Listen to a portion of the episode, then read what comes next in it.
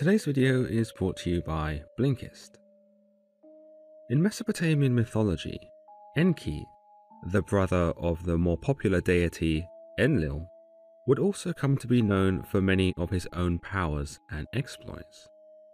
In some communities, he was considered a wise god, perhaps even a god of wisdom, which also extends to ideas that he was a wily deity, one who was full of tricks and prone to mischief. The Sumerians also associated Enki with aspects of magic, where he would be seen as a master of crafts, divinations, health, fertility, and even rituals such as exorcisms. But perhaps his most esteemed trait was his mastery over water, a god of the water itself, if you will, and the wildlife which inhabited it. As far as depictions went, Enki was often thought of as a man with a beard and a horned cap, much like many of the male gods from the pantheon. Water could be seen flowing from his shoulders, suggesting that the waters themselves came from him, as well as showcasing him as an advocate of humanity by bringing them the substance necessary for their survival.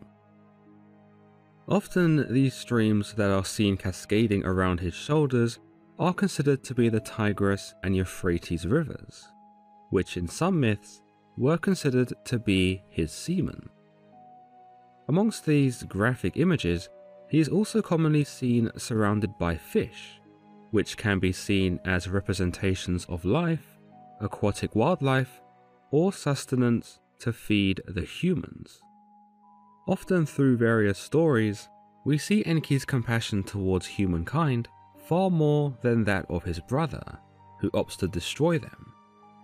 In some tellings, it is Enki who saves humanity by preserving the most righteous and delivering them safely from the reckonings of his brother. In some ways, Enki could have been seen as a provider god, whereby he nurtured them and fed them with both vital necessities and knowledge.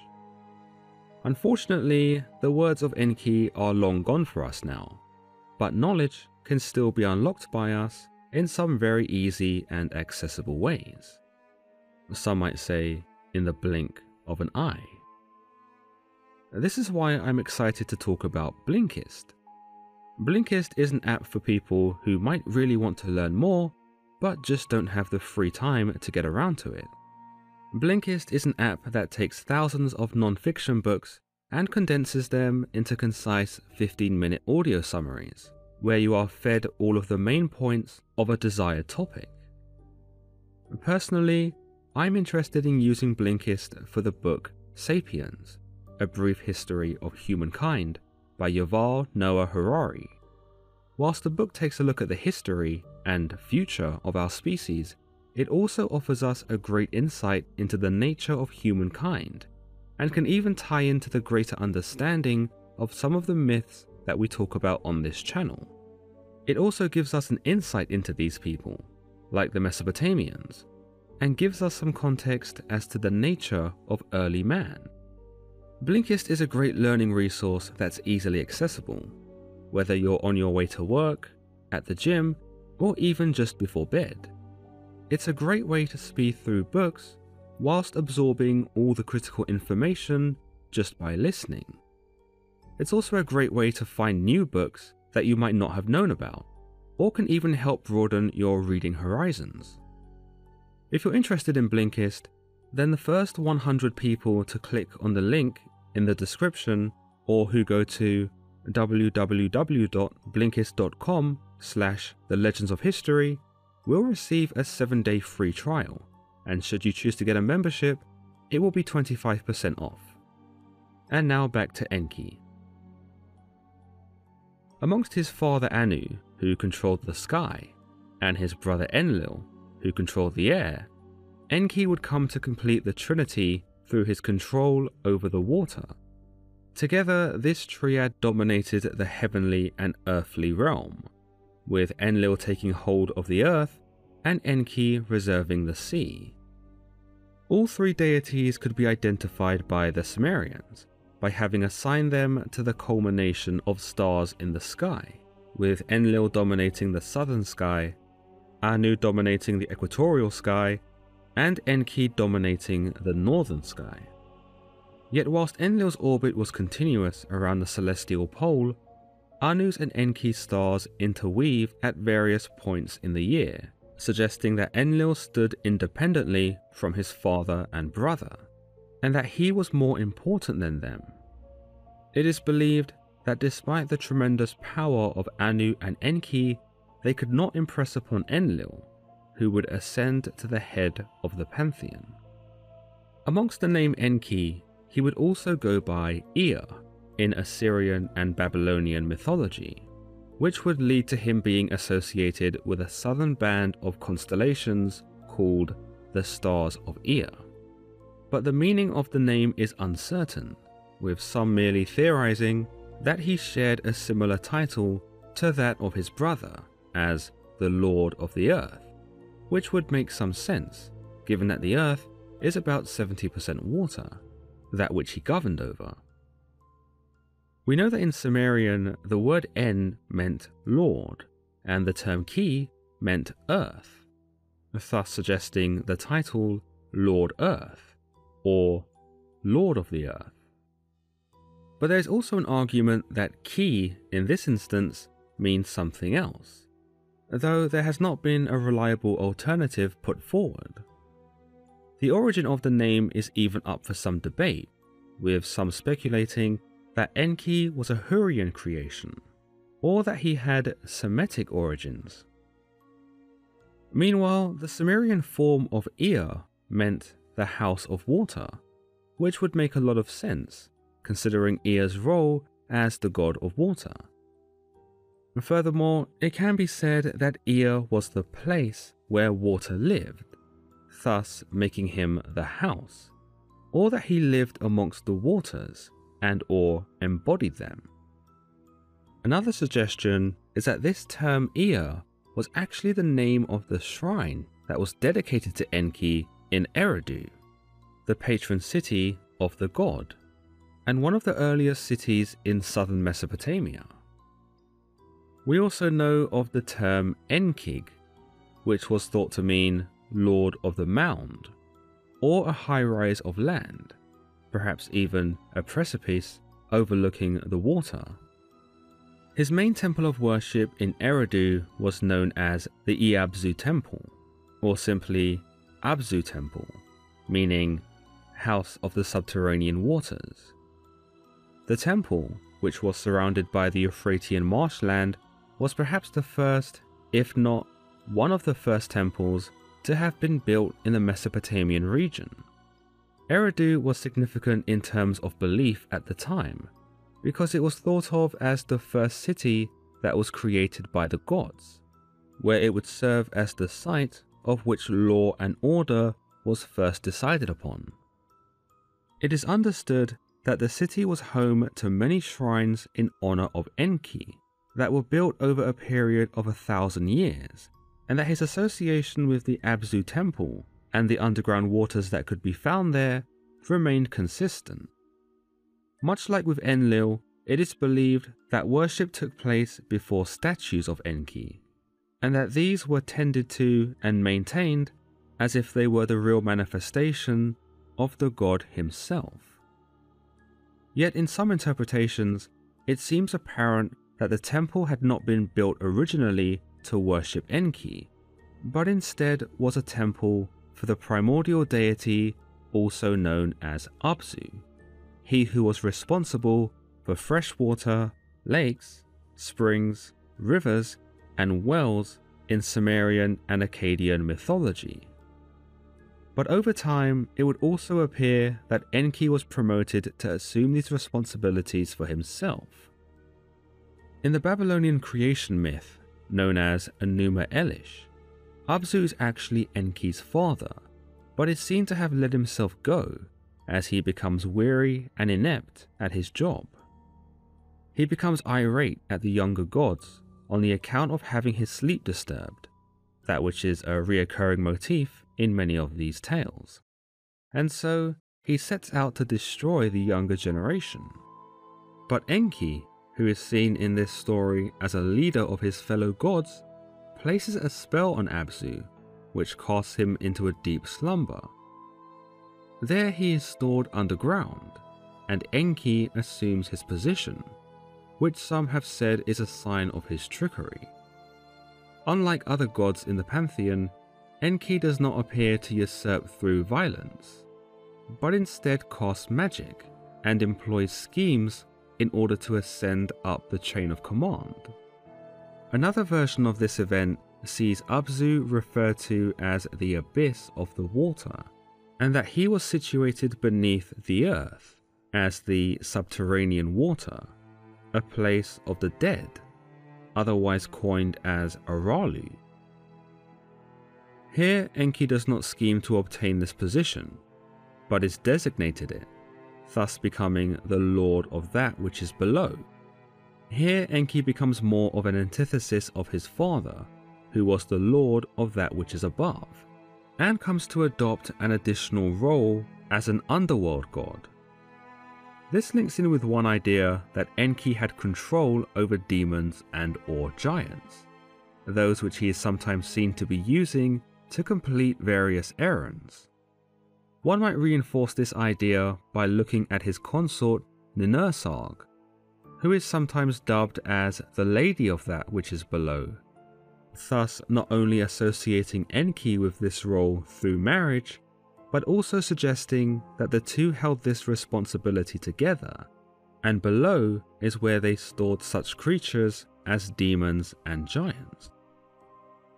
Yet another account of Enki inheriting or seizing control of the waters was through the watery primeval being Nammu, a mother goddess thought to have given birth to the great gods, including Enki himself. Whilst no tales explicitly state Enki taking control of the waters from his mother, there do exist stories of Enki taking it upon himself to fill up barren valleys and riverbeds with water, or that he gave life to these areas by permeating the ground with his seed, thus creating rivers and streams. Worship of Enki appeared to have been a profound thing, particularly amongst his cult at Eridu, where his shrine was situated. Based on excavations, it is also believed that large feasts were held at the entrance, notably feasts filled with fish, or carps to be specific. The exact rituals that may have taken place are simply not known to us, though some have speculated that the element of water most likely had some significance, possibly used in cleansing rituals. The temple in Eridu was also frequently associated with Ninursag, Enki's wife, and it might be said that the marrying of the two deities resulted in the temple becoming their home.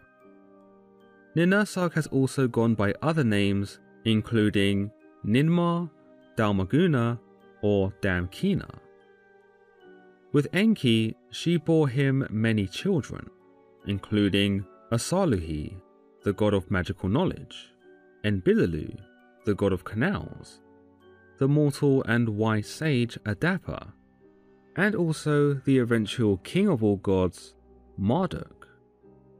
There are also tales where Ninursag gives birth to Abu, the god of plants, Nintulla, god of precious metals, Ninsutu, goddess of healing, Ninkasi, goddess of beer, Nanshe, goddess of justice, Azimua, another goddess of healing, Enshag, a god of fertility, and Ninti, a goddess of life. But perhaps the most famous of Enki's children in some stories is his daughter Inanna, the goddess of war, sexuality, passion, and love. Enki's direct influence amongst the political climate of the region is not known to us either, but it is possible that belief in him did dictate how affairs were carried out. This can be seen in how Eridu would maintain his status as a sacred deity, despite the eventual decimation of the pantheon and its cults by neighbouring territories. It is also believed that under the name Ea, Enki's popularity seeped into the regions and kingdoms of ancient Syria, where he became equated to the likes of El in Ugarit or Yah at Ebla, both being a name for a monotheistic deity in these regions. As you might imagine, there are many appearances of Enki in the mythologies spanning across Mesopotamia, with varying Babylonian and Assyrian accounts that often portray a polarized image of the deity. For starters, in the Enuma Elish, that is, the Babylonian creation myth, Enki was the oldest son of Apsu and Tiamat, the primordial beings. In the beginning, we understand the universe to be an abstract sort of place, with nothing but the swirlings of chaos. So when Apsu and Tiamat created the younger gods, the younger gods had nothing to do.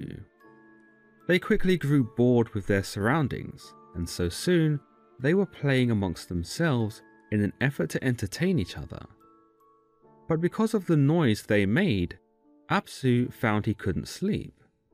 Having been disturbed at one time too many, he did what all reasonable parents would do and decided to kill his children. But Tiamat learned of his plan, and not wishing for her children to be slain, alerted Enki of what his father intended. So Enki took it upon himself to protect his siblings by casting a spell to put his father to sleep. Once Apsu had fallen asleep, Enki killed him. Now Tiamat had not foreseen this happening, and with the death of her husband, she disowned her children.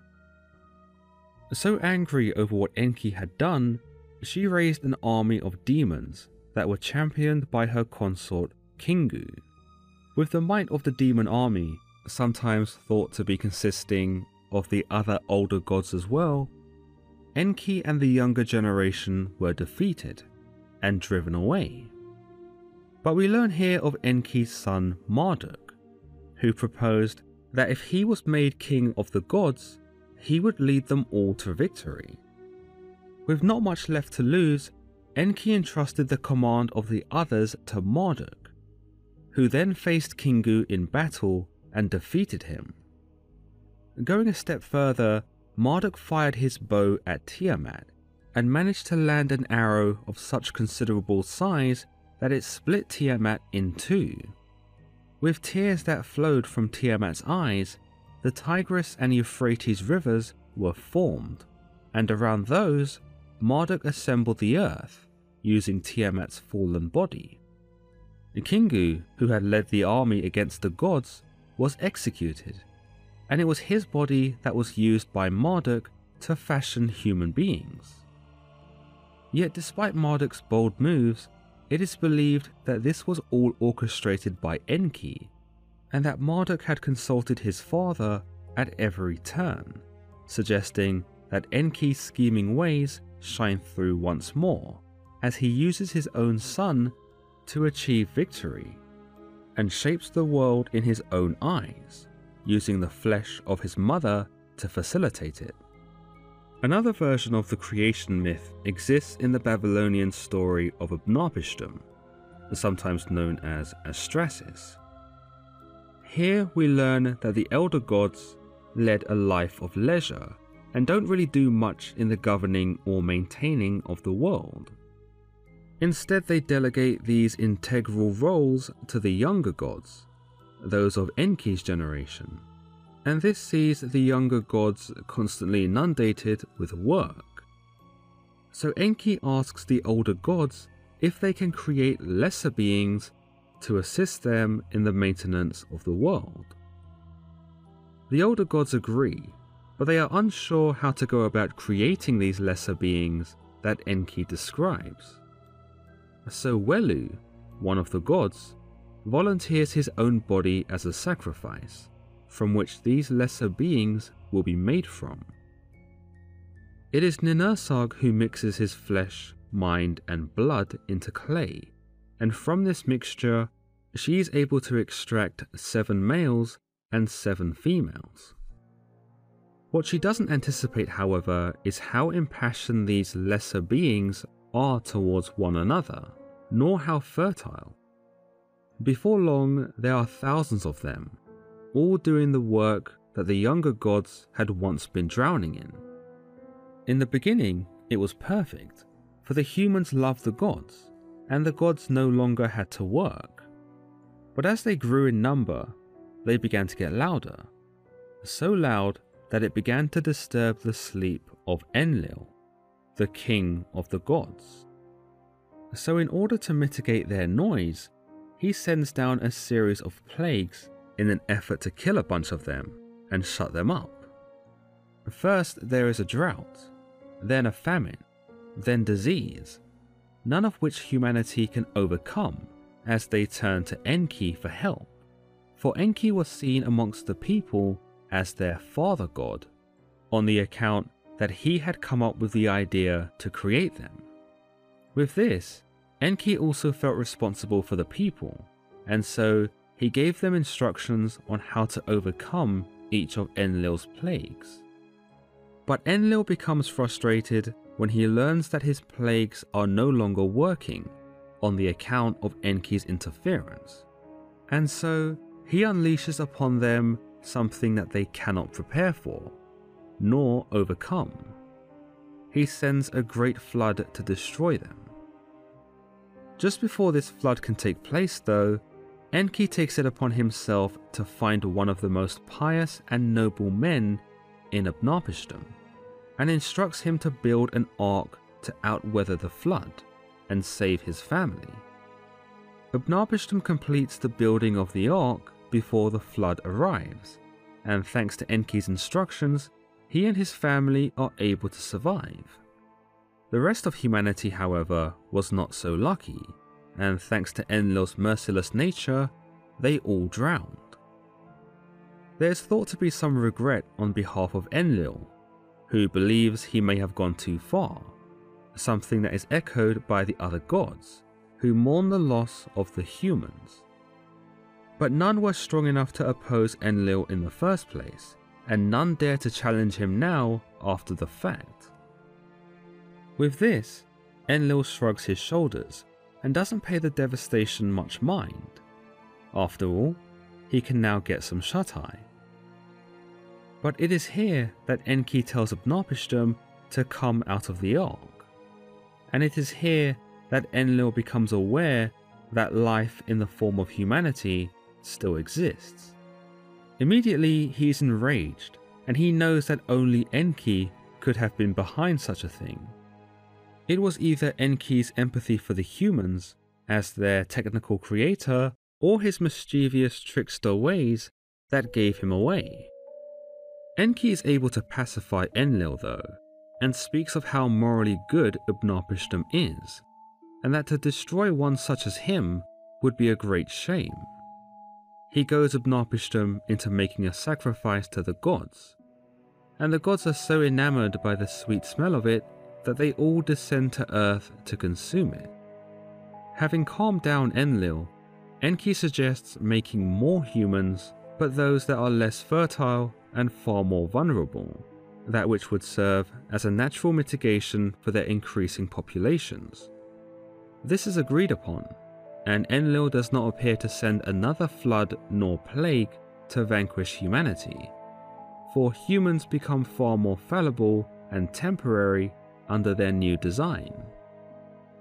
What's so interesting about this story is how Enki shows love and concern for the human beings, despite not being one himself. He demonstrates an empathy not seen in Enlil, he who was a far more popular god, and even goes as far as to put his own life on the line in order to help them. You'll notice that none of the other gods dare defy Enlil, Yet Enki appears to work directly against him by teaching the mortals how to survive his plagues, to later going on to outright save one. Enki is more than aware of the consequences, yet his love for humankind, that which is seen as a fatherly love given that they were his idea, outshines his fear of Enlil. Some might also say that Enki uses his wiles to get the better of Enlil for it is with such skullduggery that Enki can get the upper hand over Enlil, perhaps one of the only ways he can get the upper hand. It is as this trickster god that Enki can get his own way, and whilst he simply cannot take what he wants, he does find ways to achieve that which he wants. Perhaps one of the traits of the gods that showcases our own human tenacity. Many will draw comparisons between Enki and Prometheus of Greek mythology, who defy Zeus in an effort to bring fire to humanity and to preserve them. Like Enki, Prometheus was also nowhere near as strong as Zeus, and so resorted to using his own plots to protect the humans, despite knowing the cost of being discovered was perilous. Put simply, between serving the supreme god or the needs of the humans, Enki chooses the needs of the humans. As can be gathered, Enki was not a god who was big on conflict, and in most of his stories, he attempts to find ways to avoid it altogether, or at least do it in a way that's the least painful. He puts Apsu to sleep before he kills him in the Enuma Elish, thus sparing him of the pain, and allows his son Marduk to get his hands bloody instead of bloodying his own in the later conflict against Tiamat. Some may see this as more of a cowardly trait in Enki, a god who worms his way out of confrontation or gets others to fight his battles for him. But it can be said that Enki was either unequipped for such situations or simply just was a bit more refined, in that he'd rather outthink his opponent than physically outmatch him. Furthermore, it might be said that in all of Enki's confrontations, the greater good of mankind is usually at stake, and he is forced into making hard choices to benefit them later on. For example, he kills Apsu in order to prevent the death of his siblings, or in the Flood story, he risks his own skin to save a single man in Utnapishtim in order to secure future generations of humans. Another sign of Enki's compassion, if not leniency, is towards his daughter Inanna, who in several stories some say he lets off the hook. In the Sumerian poem The Descent of Inanna, we learn that Enki attempts to save her from the depths of the underworld after she had been condemned by her sister Ereshkigal. This comes about after Inanna had tried to conquer her sister's realm, and after having failed, is damned for guiltiness and hubris. But despite this, Enki still plots to rescue her, despite her pretty much deserving her punishment. He sends two demons into the underworld to save her from her fate, which they are successful in doing. The fact that Enki goes as far as to conspire with demons shows us that he was not unwilling to use evil to achieve something he deemed was good, though some might say it also shows us that Enki was wrong, or at least biased towards his daughter, for he uses evil to facilitate his plan, proposing that this was the wrong thing to do. But his tolerance of Inanna's ambitious and often dubious behaviour is continuously overlooked or forgiven, as we see in another story known as Inanna and the God of Wisdom, where Enki is seen to be in the possession of the me, that which was the ancient power which influenced and affected life itself. With the me, a god could determine the laws of the universe itself, and thus signified great authority. Yet despite this, he still allows Inanna to steal it from him when he gets drunk. Whilst he's later seen to send minions to stop her, he never actually makes a move to try and retrieve the me for himself, considering its importance. Then again, this may be quite characteristic of him not wishing to dirty his own hands, least of all with that of his daughter's blood. Some have suggested, though, that because Enki knew Inanna would end up using the me for a noble effort, that which was to give civilization to humanity, he allows her to keep it. In other versions of this story, Enki is seen to be more sinister and even incestuous, for he invites Inanna to drink with him so that he may seduce her. When she ends up out drinking him, and after avoiding his advances, she takes the me as compensation. Interestingly, it isn't the only time that Enki makes a move on his daughters, for in another tale, we see him attempt to seduce his daughters on the account that they looked so much like his wife, Ninursag. In some accounts, his seduction of his daughters comes out of ignorance, for having not known what his daughters look like. In the epic, Enki and Ninursag, Ninursag is upset to learn of her husband's promiscuity, particularly with that of his own daughters, and so she commands her children to avoid the riverbanks, lakes, and anywhere where water might gather. We also see her extract the seed which Enki had impregnated his daughters with, for which she buries in the ground. His seed later sprouts into trees, or plants, and in one ironic, if not morbidly amusing story, Enki is tricked by his steward into consuming the fruit of those very trees, thus consuming his own semen. With this, he becomes pregnant himself, but with no avenue to disperse his children, he becomes bloated and stricken in pain. At last, though, Ninursag takes pity on her husband and extracts the semen to give birth to the children herself. Whilst Enki has many roles within these stories, he does seem to put the needs of the greater good first, even if it does not seem that way to begin with. This is most prevalent in the Flood story, where he puts the needs of humanity above his own. It's easy to see how, based on these tales, why he became so popular amongst the people of the time. For it seems he always made time for the mortals and sought to help them in their times of need, just like how a father ought to help his children. For this, he is considered a god of wisdom, civilization, and even culture, amongst his obvious traits as being a water god.